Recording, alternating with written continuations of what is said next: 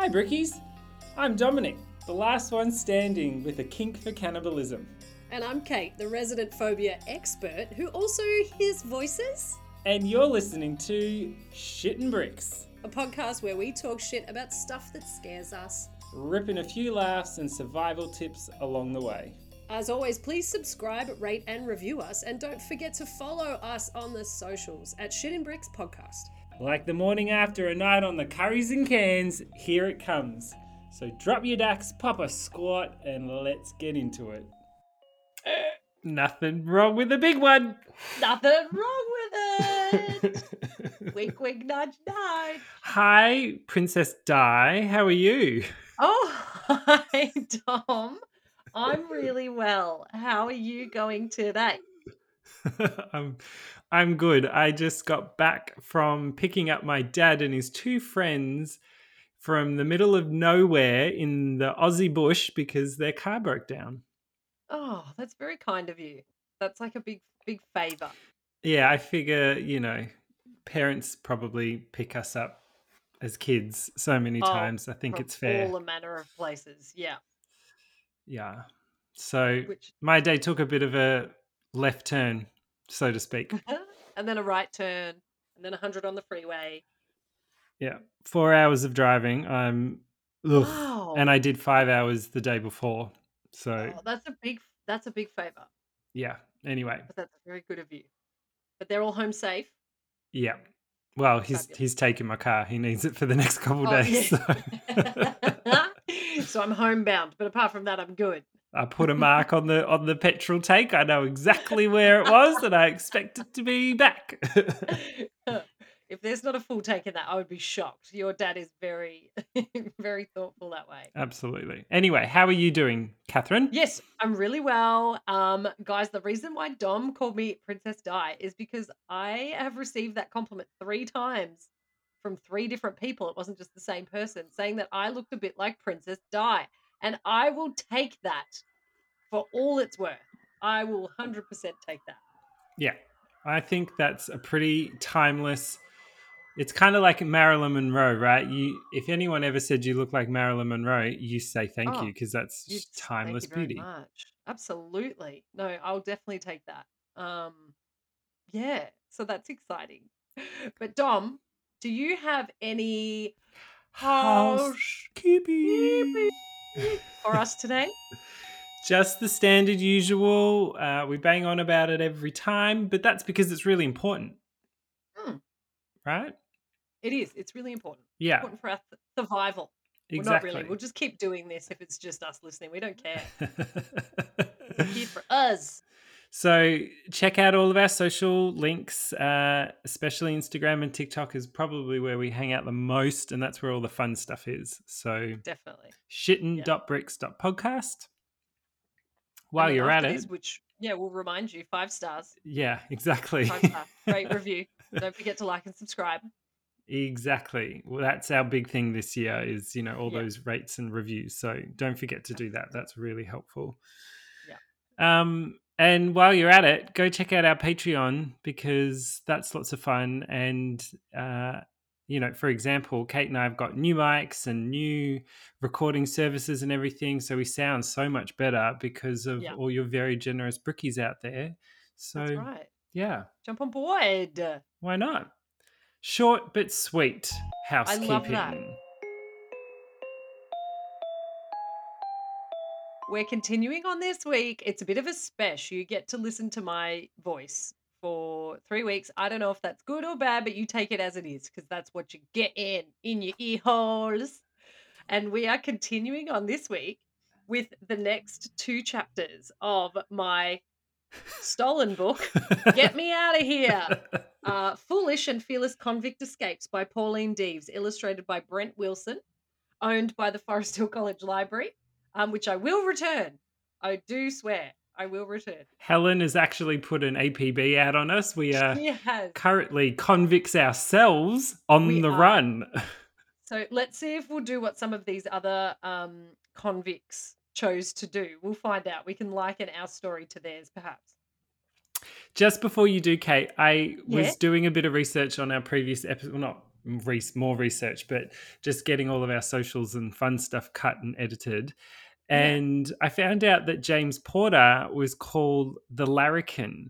Um, like, and I don't know if it's the first time that's ever been used. I'm sure it hasn't. It isn't. But um, yeah, supposedly that whole story of him escaping and you know Getting uh, caught again when he was asleep, and then yeah it's prison, quite a famous horses. story That's so cool. I love that. I'm I'm glad that we've got like the little condensed uh story version of it, but there's so much out there. It's so exciting.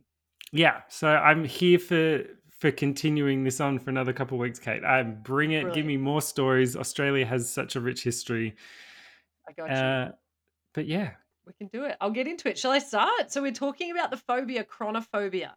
Um, it, well, when I say we're talking about it, that's what I've likened to these stories.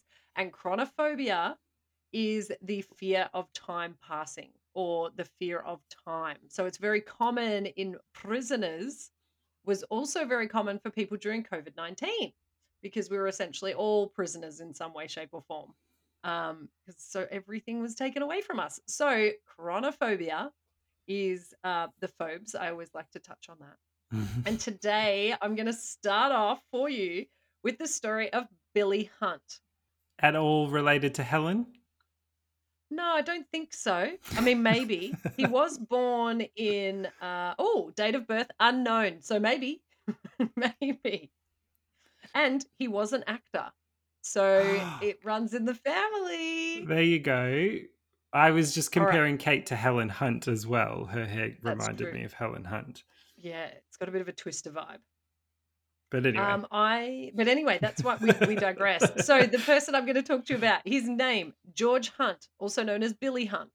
How do you get Billy from George? yeah that's a stretch Yeah, there's none of William. the word but- the letters in one name as there are in the Nah. other Nah, I just thought of a really dumb joke too. I was like, "How do you get Billy from George?" And then my first thing was, "You asked very nicely." I know that's a bad joke. Okay, he was um, date of birth is unknown. His birthplace is probably London. That's it. Probably London, England. Occupation, he was an actor. His description, there's no physical description of Billy Hunt. So we will post, I'll post, post this delightful um, illustration uh, that's been done, which I absolutely love by Brent Wilson.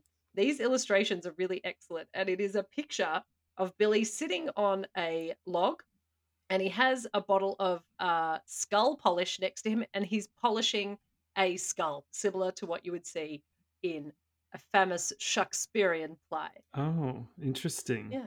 Mm. Now, Billy's crime was stealing a handkerchief. And in his little illustration, he's polishing said skull with that handkerchief, I would imagine. he was sentenced to 14 years, 14 years in jail, G A O L, Gael.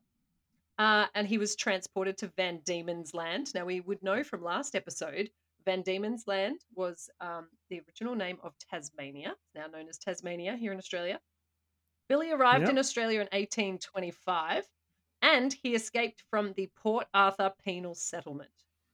penal Penal. um, okay, here's Billy's story. Billy Hunt knew he was a genius. Not all his neighbors agreed, but what do they know? They were horrible people thieves, murderers, forgers, and kidnappers. Some even claimed to be pirates. If you put down your plate, someone would steal your breakfast. that sounds like something your dad would say. It does. That's it. Don't put your plate down or steal your breakfast. Um, that my dad doesn't sound like that, just for the record. Um, say something out of turn and someone would punch you. That was the trouble with living in a jail.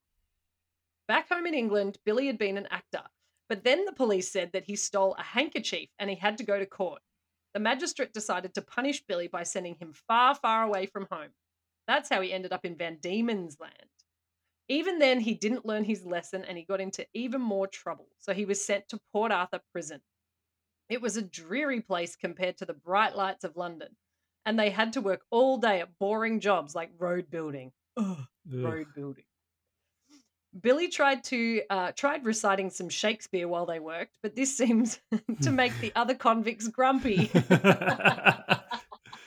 Doth art know thou where's my pen? Where whereest the the the road builderers, uh, for art thou being grumpy? Um, yeah, that would have made me grumpy too. I'm like, mate, this job's hard enough. You can stick your Billy Shakespeare in your back pocket. I don't care for it. Shut up. Uh, now, Billy knew that he had the brains to escape. Others had tried, but few had succeeded. The Port Arthur prison was on a piece of land jutting out into the sea. Escape, escape. Escape that way seemed impossible because there were supposed to be sharks out there. Besides, not many people knew how to swim. Fair enough. The peninsula, actually, on that, As an Australian, and I think we've mentioned this before, and probably, but I know that there are a lot of people from the UK where swimming is not particularly high on the priority list Yeah. because there's there's not a lot of time you know spent at beaches necessarily or spent at swimming pools or things like that. It's not part of the primary school curriculum as it is here in australia. So because we're an island they feel like it's a good idea for us to know how to swim so that you know in primary school you go like grade one two and everything like that you you have swimming lessons You have as to. part of your you have to you have to pass your little um clim swim clim swim t- uh, tasks you get a little booklet like a passport you're going to check off all your little dealy whackers Yeah. so cute what was the platypus one I did the platypus one. I can't remember it, but Yeah. I've still got my certificates. do you oh my god i think i'm sure my mum would have ours too i'm sure of it Yeah. but it's And, also really hey, common Yeah, I had to. I still had to do um, compulsory swimming up until year nine. oh wow Yeah, of course and your school had a pool didn't it did you like in seven and eight did you swim there or yeah, so, Yeah, okay. yeah. Because I, went to yeah posh school. Yeah, they had Posh a. pool. They had it was an outdoor pool back then. I think they've got an Yeah. indoor one now, but uh, you know. Imagine an all boys year seven, year eight, and year nine forcing them to all put on skimpy little speedos and jump into a Oh. pool once a week for like at least two terms. jesus yeah Yeah, So we're all reasonably proficient swimmers, despite the school we went to. I mean, we were all just tossed into the into the pool when we were infants. yeah. I mean, it's a thing. it's a fair crack. I think it's Yeah. Uh, yeah. Every person should learn how to swim because I think even just the basics, at least survival warming. swimming. Yeah, global warming. We'll all just be scuba diving to work eventually. All right. So, um, besides, not many people knew how to swim, so they're not going to swim out into the shark-infested waters. The peninsula was joined to the mainland at a very narrow point called Eaglehawk Neck, where dogs and guards stopped any escape. So they seem to have this prison planned a little bit better. Mm, than the previous ones that we've, we've spoken about.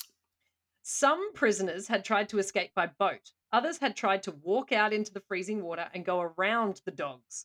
The guards had to put out more dogs on rafts. The guards had to put out more dogs on rafts that floated on the sea. Oh, They're like pirate dogs. They're pirate dogs. I wonder if they had a little patch, a little like maybe they had little hook paws. Little boots on, like puss in boots. boots. Yeah, little vests. Oh, little swords, like tiny little swords in their little their little collars. Oh, Could you imagine cute. Archie with a little life vest Oh on? my God. Archie is Dom's sister's dog. He would be the best. He'd be the captain of everyone. He's I call him Pesci because he looks like Joe Pesci if Joe Pesci was a dog. it's the same attitude as well. yeah. Oh yeah, for sure. Um, so there's dogs out on little rafts out on the water, so it made it really tricky for these prisoners to think about escaping. Never mind the sharks in the water. Let's put dogs on rafts and just float them out into the ocean. They'll be fine. Um, now Billy, Billy the genius, as he called himself. Mm. I love a self-appointed nickname. Um, he had a brilliant plan. He planned to hop right out of jail. Hop. on, Okay. Is that a He's gonna hop.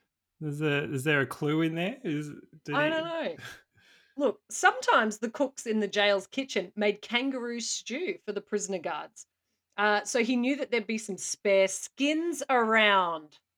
There's a clue. Are you fucking kidding me? he stole a kangaroo skin. He practiced hopping. If that's not the This most. Australian thing I have ever heard. oh my gosh. So he thinks as well that this had to be his greatest performance ever. The other convicts thought he was mad, hopping mad. now, Billy waited until it got dark. That's when all the convicts were coming back to work in the mines, in the forests, and at the shoe factory. It was busy and noisy. He had hidden the skin at the back of a woodpile well out of sight. He walked slowly over the pile and slipped behind it. He took a big breath of fresh air and then put on his smelly costume. oh, yuck. Nobody noticed a lone kangaroo hopping off into the bush. I could imagine him just being like, "Oh, no, no, no, that wasn't good enough. I need to. Can Oh. we start again?" I need to rehearse. Sorry guys, take two. I've just got to I'm not like I'm not being the kangaroo. I'm I'm just I'm just around it. I need to be it. Let me just really think here. What's my motivation as a Um, my mo- kangaroo? what am I motivating? Just escape? Um, well, it was simple but quite hard work. Once Billy was behind the trees, he stopped for a break. He needed another breath of fresh air. It was a bit gooey inside the Oh, kangaroo skin. God. Ooh. Billy sat down on a log. Kangaroos don't sit on logs, but Billy was sure he would not be seen. Could you imagine that? A kangaroo. For, folks, kangaroos don't work like that. They don't sit on things. They sit on their tails. If Yeah. anything, they use their tails, which are wildly strong, to lean on back of, and they their tails can support their entire weight, so that they can kick their legs out in front of them to defend themselves. So they're not sitting. There's not like the way they're made.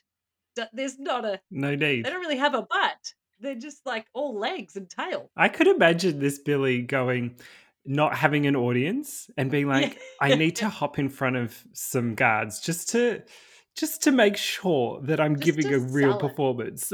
Am I giving? Am I giving kangaroo? Am I serving? Come on, give me some feedback. Now, Billy was sure that he wouldn't be seen, and why hop at all in this dark place? He would just walk for a bit. Good plan. Imagine seeing a kangaroo Clever just all of a sudden go, fuck this. All the world thinks we hop everywhere, but in Ah, fact, we walk like yeah, all of you. We actually walk like human beings. Um, Billy thinks it's a good plan. Clever Billy. Much faster that way. He sang quietly to himself as he marched along. After his escape, he would go back on the stage and become famous for his brilliant voice. He might even write a book about the way he escaped, or maybe not. Perhaps he could become an expert on kangaroos. Charles Darwin's got a job for him. Billy heard a sound. He stopped. Was it a possum, or a bird, or a lizard, or was it the guards coming after him? He was getting closer to the crossing point now. Ten more minutes and he'd be free. He could hear the rattle of dogs' chains, and he could see the fires lit in barrels from one side of the land to another. There were even fires on rafts floating in the nearby sea. I hope that they were barrels and yeah, not dogs. dogs. dogs stoking was- their paws, warming their paws next to a barrel. This is tough work. Oh my gosh. Okay um so he could see the fires there were fires on the rafts it was bright as day. He would have to hop past the dogs in full view of the guards. This guy's too much. Billy needed a rest before his final dash. He saw a thick patch of wattle and hopped in. His legs ached his knees ached his feet ached and he had a lot more respect for kangaroos He could hear the guards talking to each other. They were planning their dinner. Roo stew. Mm. Oh, it sounded delicious. Billy had eaten roo stew a couple of times when he worked in the country, but in the jail, the guards kept the best food for themselves. He could almost taste the delicious meat, the potatoes and the onions and the salty gravy. Billy supposed the guards must have shot a roo earlier that day. What a stupid roo it must have been. All that country out there, and it must have bounced right in front of the guards, making it easy for them to shoot it. Suddenly, the guards jumped up and looked in Billy's direction. I saw it, one said. Me too, yelled another. Ugliest roo I've ever seen. He hopped right into the wattle bushes. Crack! A shot hit the top of the tree near Billy. A twig broke off and leaves fluttered down. They were busy. They were being quite careless with their guns, thought Billy. Not safe at all. Crack! A second shot. This is not what Billy had planned. He peeped through the bushes. Six men had muskets pointed right at him. Jesus. Imagine if a female Roo came along and just started having a crack at him. I know. Wattle bushes, Roo stew, ugly. Oh dear. Billy poked his head out in his dis- of his disguise. He shouted in his loudest, clearest, best actor's voice. Don't shoot, it's me, Billy. That's my best, um, clearest, loud actor's voice. Do I Yeah. pass the test? yeah, projection was on point. Put up your uh, paws. Stand where we can see you, shouted a guard. Billy walked out. No point hopping now. The guard stared. That's no Roo. It's a bolter. What is he wearing? And what about our Roo stew? They marched Billy back to prison. At least they didn't make him hop. Womp womp. he gave up very easily. Like, He did, didn't he? yeah, it's After all that commitment to character. Goodness gracious. Um, Daniel Day Lewis would not be thrilled. Yeah. He'd be like, "What? How did they even know that it was a human? If I was doing it, I would have been a kangaroo for months prior, just around the campsite, around the jail." Leonardo That is studying Yeah. kangaroos as we speak. Dom, would you like to know what happened to Billy? oh, all right. You know, the other two I was interested in, but this Billy's. ugh, I know. Bit of a dingus. um, I, I'm not. I'm not shocked at this outcome for poor Billy. But uh, Billy never did escape from Port Arthur. Shock. Uh, doctors decided that he was mentally ill, and he was Oh. admitted to a lunatic asylum where he died in 1846. Oh, that's kind of horrible because so's Billy. he's just a creative little sensitive soul.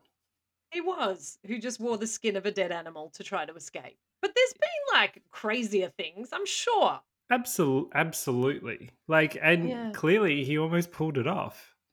I know. He did. If they hadn't have been hungry, he probably would have got away. Like Kate, not to make light of the subject, but that's pretty much what we do here.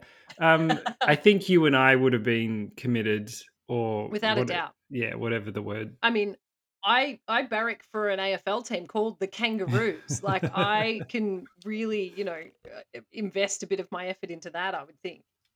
Okay, here is a fun fact about the prison at Port Arthur. Okay.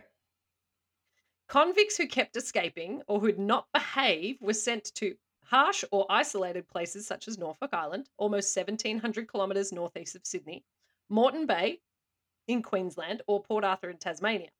Port Arthur was one of the most feared prisons in Australia. Prisoners there could be placed in solitary confinement, fed only bread and water, or forced to do hard labour. As well as growing their own food and building their own accommodation, they mined coal and made shoes, boats, bricks, and many other useful items to send to Hobart.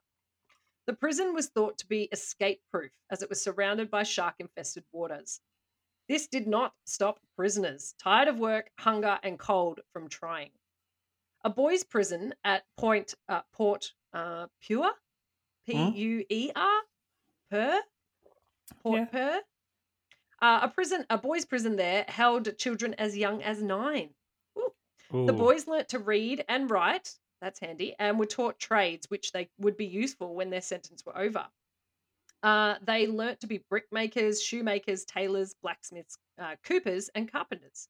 They built their own prison with handmade bricks. That's a bit insulting, you think? Guys, we're going to put you in a prison. At the moment, it's just a land of dust, but we really believe in you that you can build your very own prison. So let's go ahead and do that, and then we'll lock you up in it. How does that sound, lads? We all in?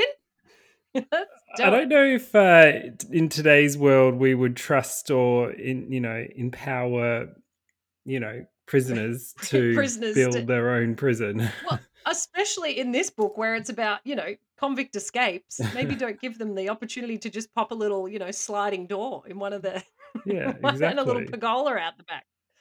Uh, now, they were asked to, you know, make their own prisons with the handmade bricks. Sadly, most of their buildings no longer survive. This is because the mortar they used to join the bricks contained no lime, so it was brittle and it cracked easily. How is your lime doing, by the way, Kate?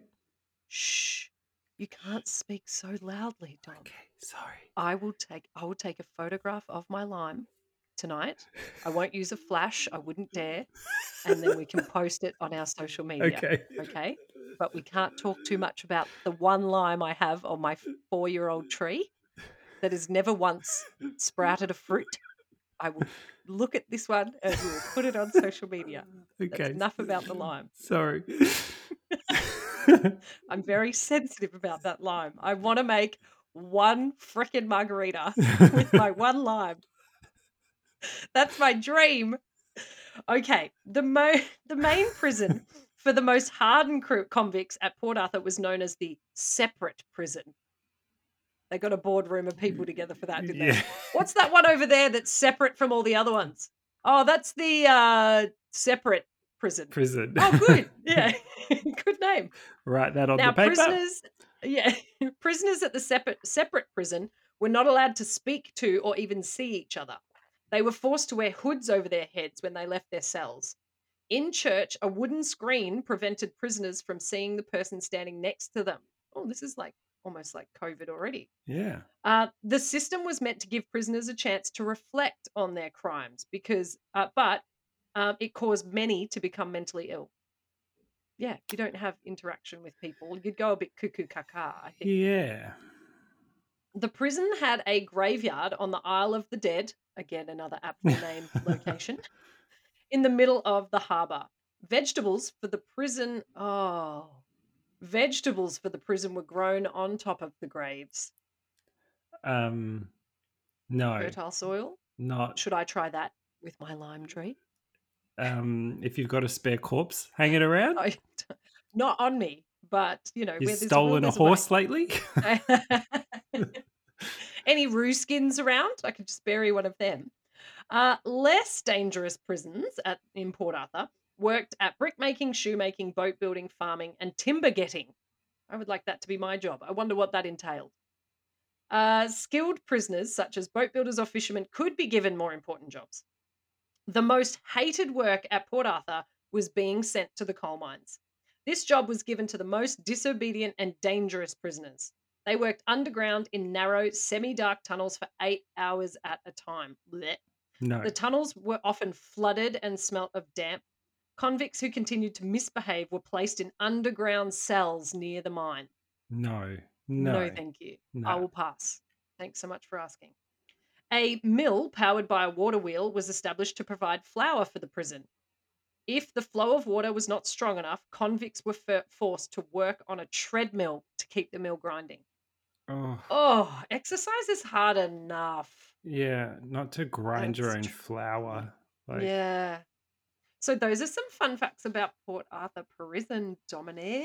It was interesting, Kate, because as you were reading through all of the conditions and everything, uh, you know, Mhm. the, but also the skills that they were taught and all that sort of jazz, I just kept on running through my mind until up until the very end when shit got a little bit less savory.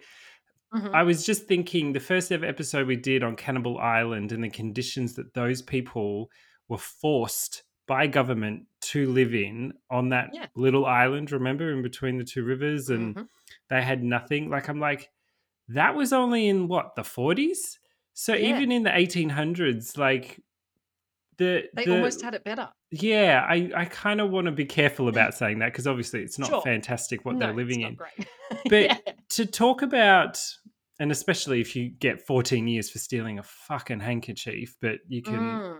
i don't know It must have been a really nice handkerchief. right you can like be convicted silk, of rape in the states these days and get less time you could less- have a I know. dime bag a pot and get more time than that Can I? I mean, oh, should I? I shouldn't. Okay, sorry. No but like i'm quite impressed by the fact that they taught them certain skill like especially the Mm. teaching of l- labor skills and stuff like that. It, it like there's there's got to be something to be said for hey, at least they weren't sitting in a cell doing nothing Yeah. bu- whatsoever. Like getting Yeah. them trained up to do at least something is yeah. pretty I also find like cool. teaching them to read and write. yeah, That's not that's not common right. in the 1800s. Like that's uncommon. Very uncommon. By the way, Okay. big disclaimer here: we're not saying that this is good. The treatment of these people was good. That this is none of like none Oh, of I that. am. We're just no, not at all. But goodness gracious, how many episodes are we in? People should know that about us. We do have big hearts. yeah. Um, and you know, we're just having some fun. How do we know? Question mark dot. How do we know, Dom? How do we know things? On the record is my little subheading. Records were kept of prisoners' behavior. They could be punished for being late, um, to late to work, breaking equipment, swearing, being lazy, or stealing supplies. Convict records show that one prisoner at Port Arthur was punished for deliberately breaking. oh, we've broken Kate. oh, this is excellent. I would do something like this. One prisoner at Port Arthur was punished for deliberately bre- breaking his wooden leg so he wouldn't have to work. that is pulling a sickie for the That is pulling a 1800s. sickie. Yes. I can't. My leg broke. my wooden peg leg's busted. I can't bloody build roads today. It's like Um, uh, oh dog God, ate your wonder what they breakfast. Be like, Yeah, dog, yeah. dog ate my wood leg. Do- Dog ate me wood leg. Can't do it. Um, do you want to learn some lingo? Oh, These I are all this. takeaways. Yeah, Here we go. this is great. What do you think, Dom? If we're talking about convicts, if we're talking about uh, you know, prisons and the work that they're doing, centipede. What does centipede mean? Um, I'm glad that this is not the pop culture reference because No. Oh no. Um, no, we won't do that. No centipede is that just Uh-huh.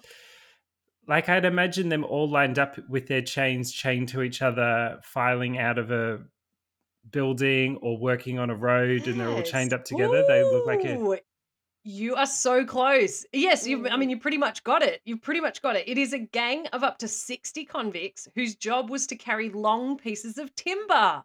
oh So they would all just be lined up and carry really long pieces of timber. Imagine sixty convicts. Is that just one piece of timber for sixty people? That would that would look very much like a centipede. It's like a cylindrical thing with these people wearing. I'm just little picturing people. black and white stripies. Yeah, I'm assuming.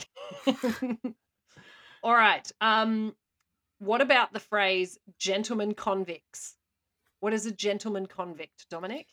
Is that like someone that was from the upper class that did get convicted? You are pretty much on there. Yeah, you're pretty much hitting the nail on the head. It is convicts who had some education or who could read, and they were also known as specials. Oh, I don't like that. I don't know. Yeah, I don't know if I think I'd prefer gentleman convict, to be honest, than a That's special.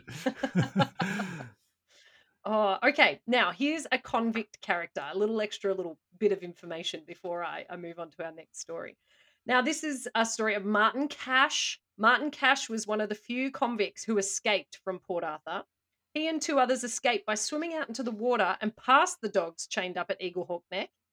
They took off their clothes and tied them in bundles, which they ti- uh, which they tried to carry above their heads. But as the clothes were washed away, as they swam, but the clothes were washed away as they swam. Martin and the others stole some more clothes and went on to become bushrangers. So they did get Ah. away. so it wasn't. A inescapable prison like it No. claimed. Well, that's right. There Well. you go. Okay, so that is uh, Port Arthur. That's my little story of um, Billy Hunt and Billy his Hunt. kangaroo hopping adventures. And the Roo Dog Kid.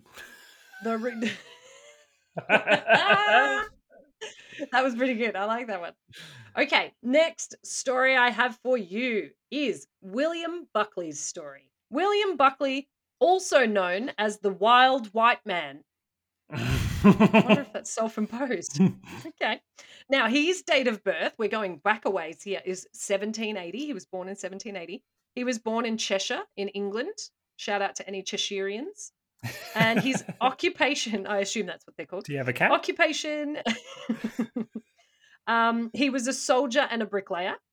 His description, so his little profile, he's around six feet five inches tall, has many tattoos, including the letters WB. Wow, he's huge. Yeah, well, six foot five. Yeah, six foot five's tall. I was just trying to. Yeah. Yeah, Covered in big. tattoos. I know a few Covered friends of mine would find him quite a Like quite a delight. Quite a delight. it is. Now, his crime was receiving stolen goods and he was sentenced to life in jail. He was transported to Port Phillip. He arrived in Australia in 1803. So he was 23 years old when he arrived here. And he escaped from the Port Phillip camp. Here's our story of William Buckley. We saw the gentle green hills and a land covered in flowers of every colour. We felt the warm breezes as our ship, the Calcutta, sailed across the bay. We cheered, smiled, and shouted. All of us, almost 300 convicts, had suffered enough on the long voyage. I can only Mm. imagine. Uh, there were free men and women on board too, and children. The journey was hard for them, poor little mites. It was said that they'd hoped to do well in their new lives, but eight people died during the long voyage and many more looked unhealthy. Uh-oh. We were at sea for more than 160 days. That's about 161 more days than I would like. Okay. that is so true. Agreed. I'm not a cruise person. Have you been on a cruise before, Dom? No, and if I ever do go on a cruise, I will be at a certain level of intoxication the entire mm. time, Whole and time. I'll constantly be envisioning myself falling in and going under the boat like what's his name does in Speed 2 Cruise Control and almost getting chopped up by the propellers because that's chopped up by the propellers. Obviously. Yep. I mean, that's a reasonable fear to have. Yep. And no reason you should ever go on a gastro boat, which is what I like to call cruises. Um, okay, so they were at sea for more than 160 days. The free folk wouldn't uh, wouldn't be locked up and treated like slaves. They would have a choice in how they lived their lives. But there was no choice for us. We were to start a new colony in this place called Port Phillip. I'll admit, I was scared about what it might be like.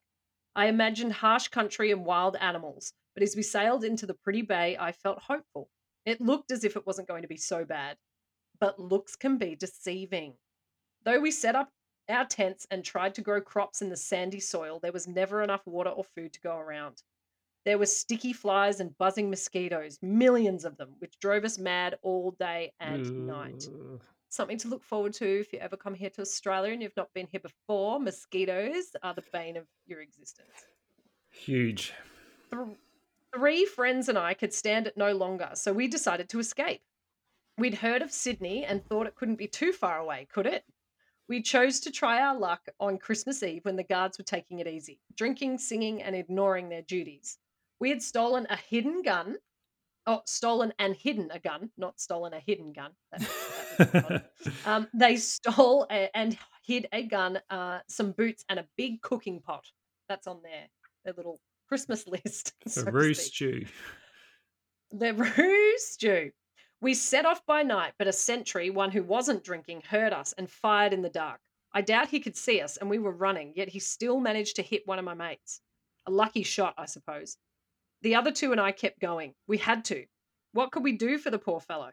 I suppose he died. Matter of fact. We pushed on, staying out of sight and eating what we could find. Before long, we were hungry, thirsty, and very tired. We threw away our pot because it was too heavy to carry. Why you'd take a ginormous cast iron pot as your list of things anyway? But okay, good for them. They threw it away. We decided to surrender. So they threw away the pot and they're like, nah, it's too hard. We headed for the bay and saw the Calcutta in the distance. Perhaps a guard on board was sent a small boat to rescue us. We used our shirts tied to poles to signal the ship, but it seems that nobody saw us. At night, we lit a fire, but it was ignored.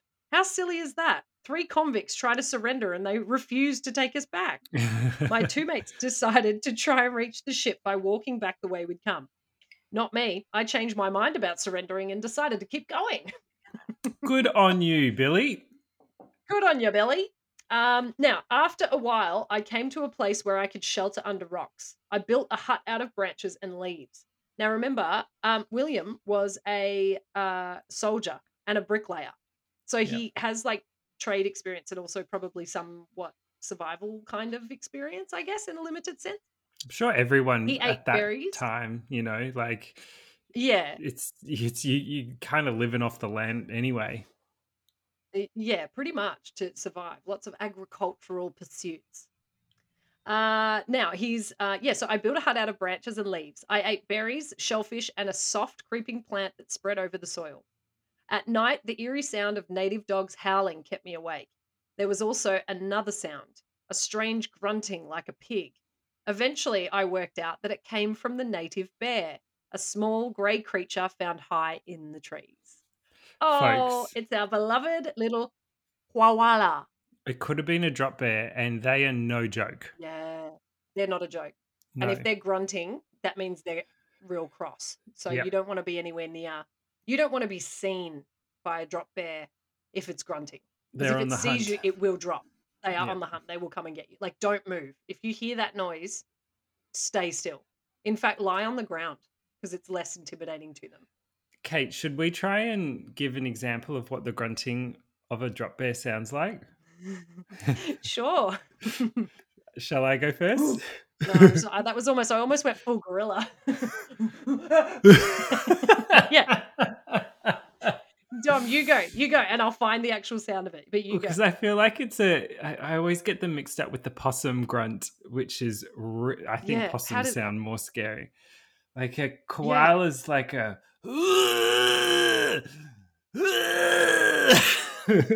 it's like they're constipated. I think that was pretty spot on. I like that. All right, here we go. I've gone on wildambience.com. Ooh, deep bellowing. That sounds good. I wonder if I'll be. Here we go.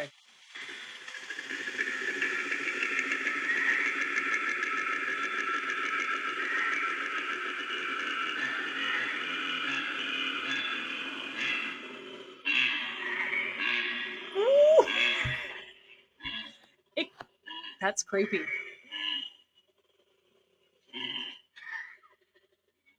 That's its deep bellowing. I don't. It kind of sounded like a tractor's trying to start. Yeah. No, you were pretty close. oh, do we want to hear a koala wailing and screaming? I'm sure this would be a thrill if you're out camping in Australia. I want to hear it. This is a distress call.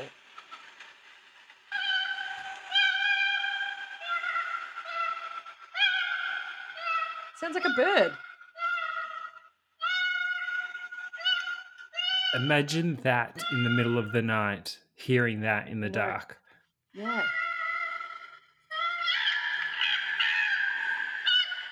Sounded a bit monkey like then.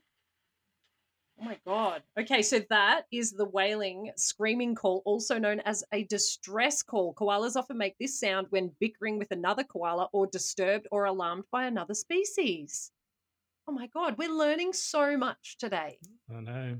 Sorry to interrupt. Sorry, no, not at all. That was a good little um, detour.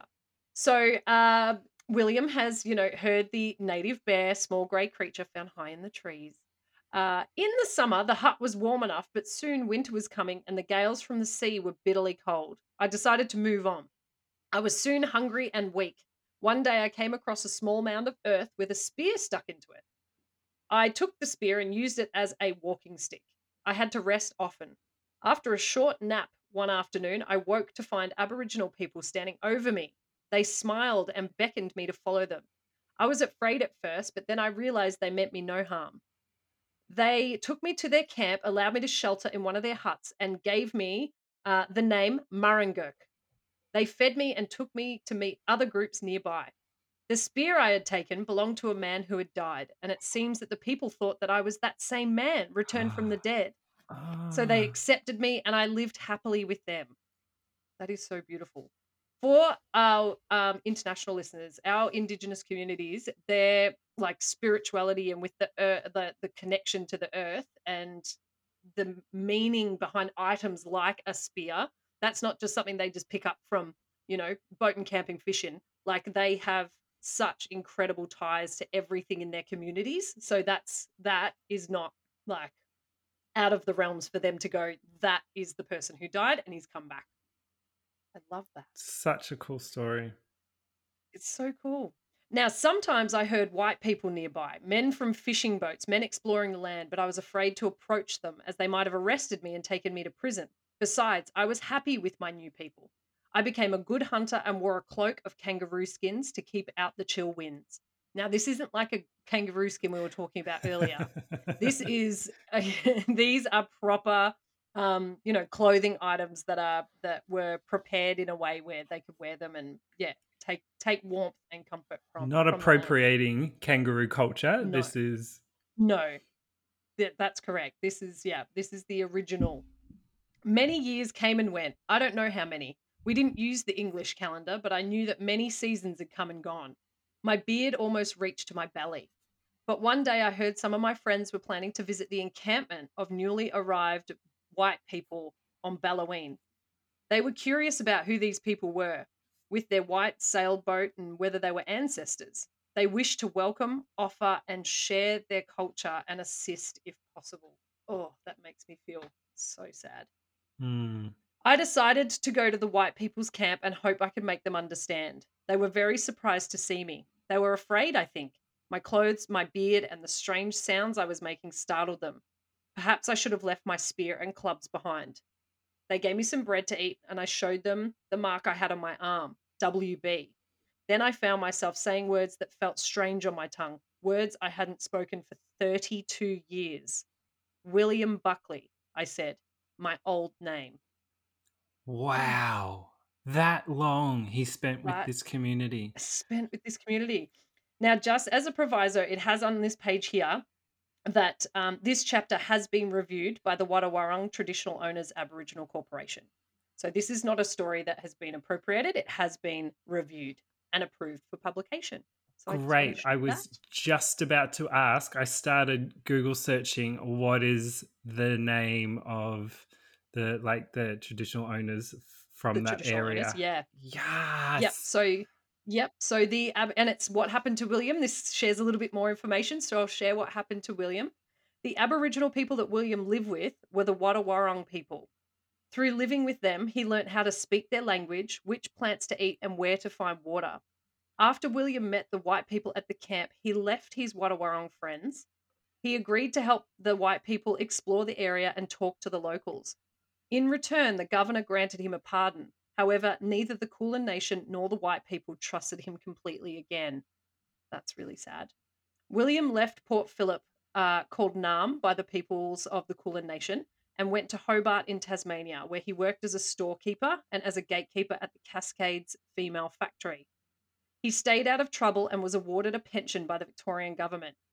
He married in 1840 and died in Hobart in 1856. Kate, this is probably the I most meaningful story. story I think we've ever I told. know. Oh my god, I loved that. That was a brilliant story. I want to research more about William Buckley now and his time with the Wadawurrung people. I'm going to That's totally phenomenal. share that story through Yeah. work and through community stuff that I do. That is freaking Yeah. amazing.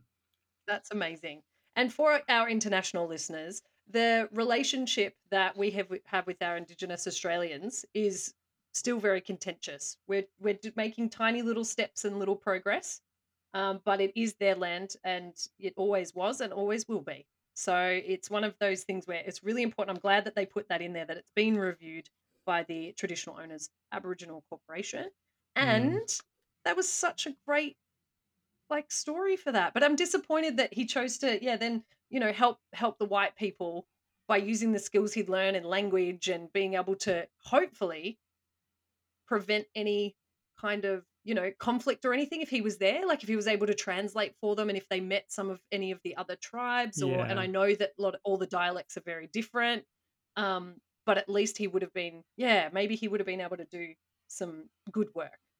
It's such a challenge because that's such a such a serious amount of work for just one person to do. And as we all Mm, know, of course sorry, as not as we all know, a lot of Australians don't know, but uh, people coming into you know colonizers as they should be referred to just were not prepared or couldn't no matter I don't think no matter what someone as amazing as him could have said or done I just don't think that particular community of humans were capable of fully understanding the damage that they were going to make.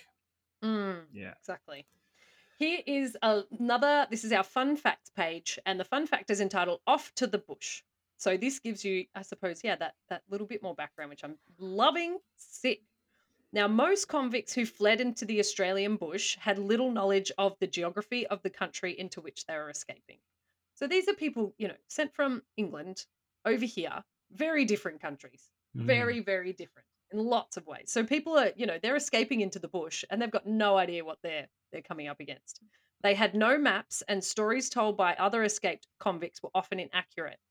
It was reported that some convicts believed that China lay just beyond the Blue Mountains in New South Wales.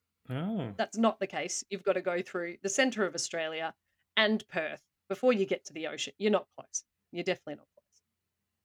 Some Irish convicts, it was said, thought that Ireland must lie in a southerly direction. Also not right. Uh, this was because, because cold winds blew from the south and there were cold winds in their homeland. that makes sense. They're like, that feels cold. Cold's like home. I think home's that way. Yep. Other escapees expected to see signposts guiding them to their destination. Not the case.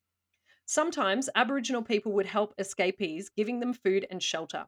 However, as the colony developed, many convicts behaved badly towards the Aboriginal people and were no longer welcomed into their communities, which is completely correct.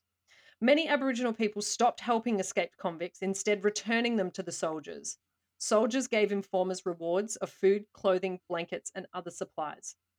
In 1790, a group of five convicts ran away from Parramatta, west of Sydney, becoming some of the earliest escapees to be taken in by Aboriginal people.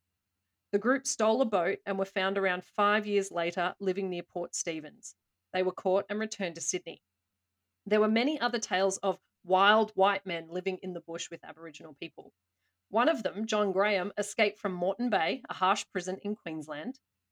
Like famous escapee William Buckley, he was believed to be the returning spirit of a, oh goodness, I don't want to pronounce this incorrectly. I'm so sorry.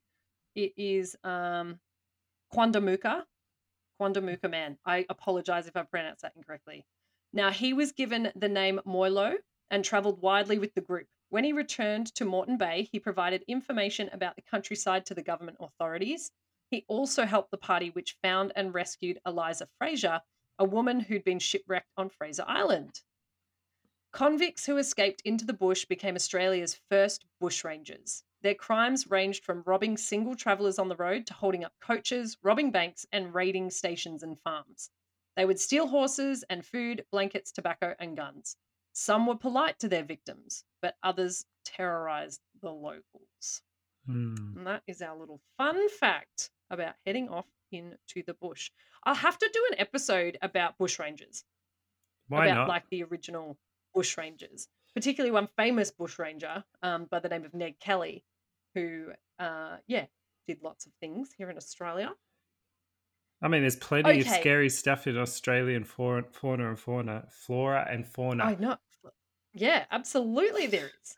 Okay, my last couple of little things uh, before I leave you for our episode uh, two of our delightful book. Uh, convict characters. Here's two other little snippets of characters.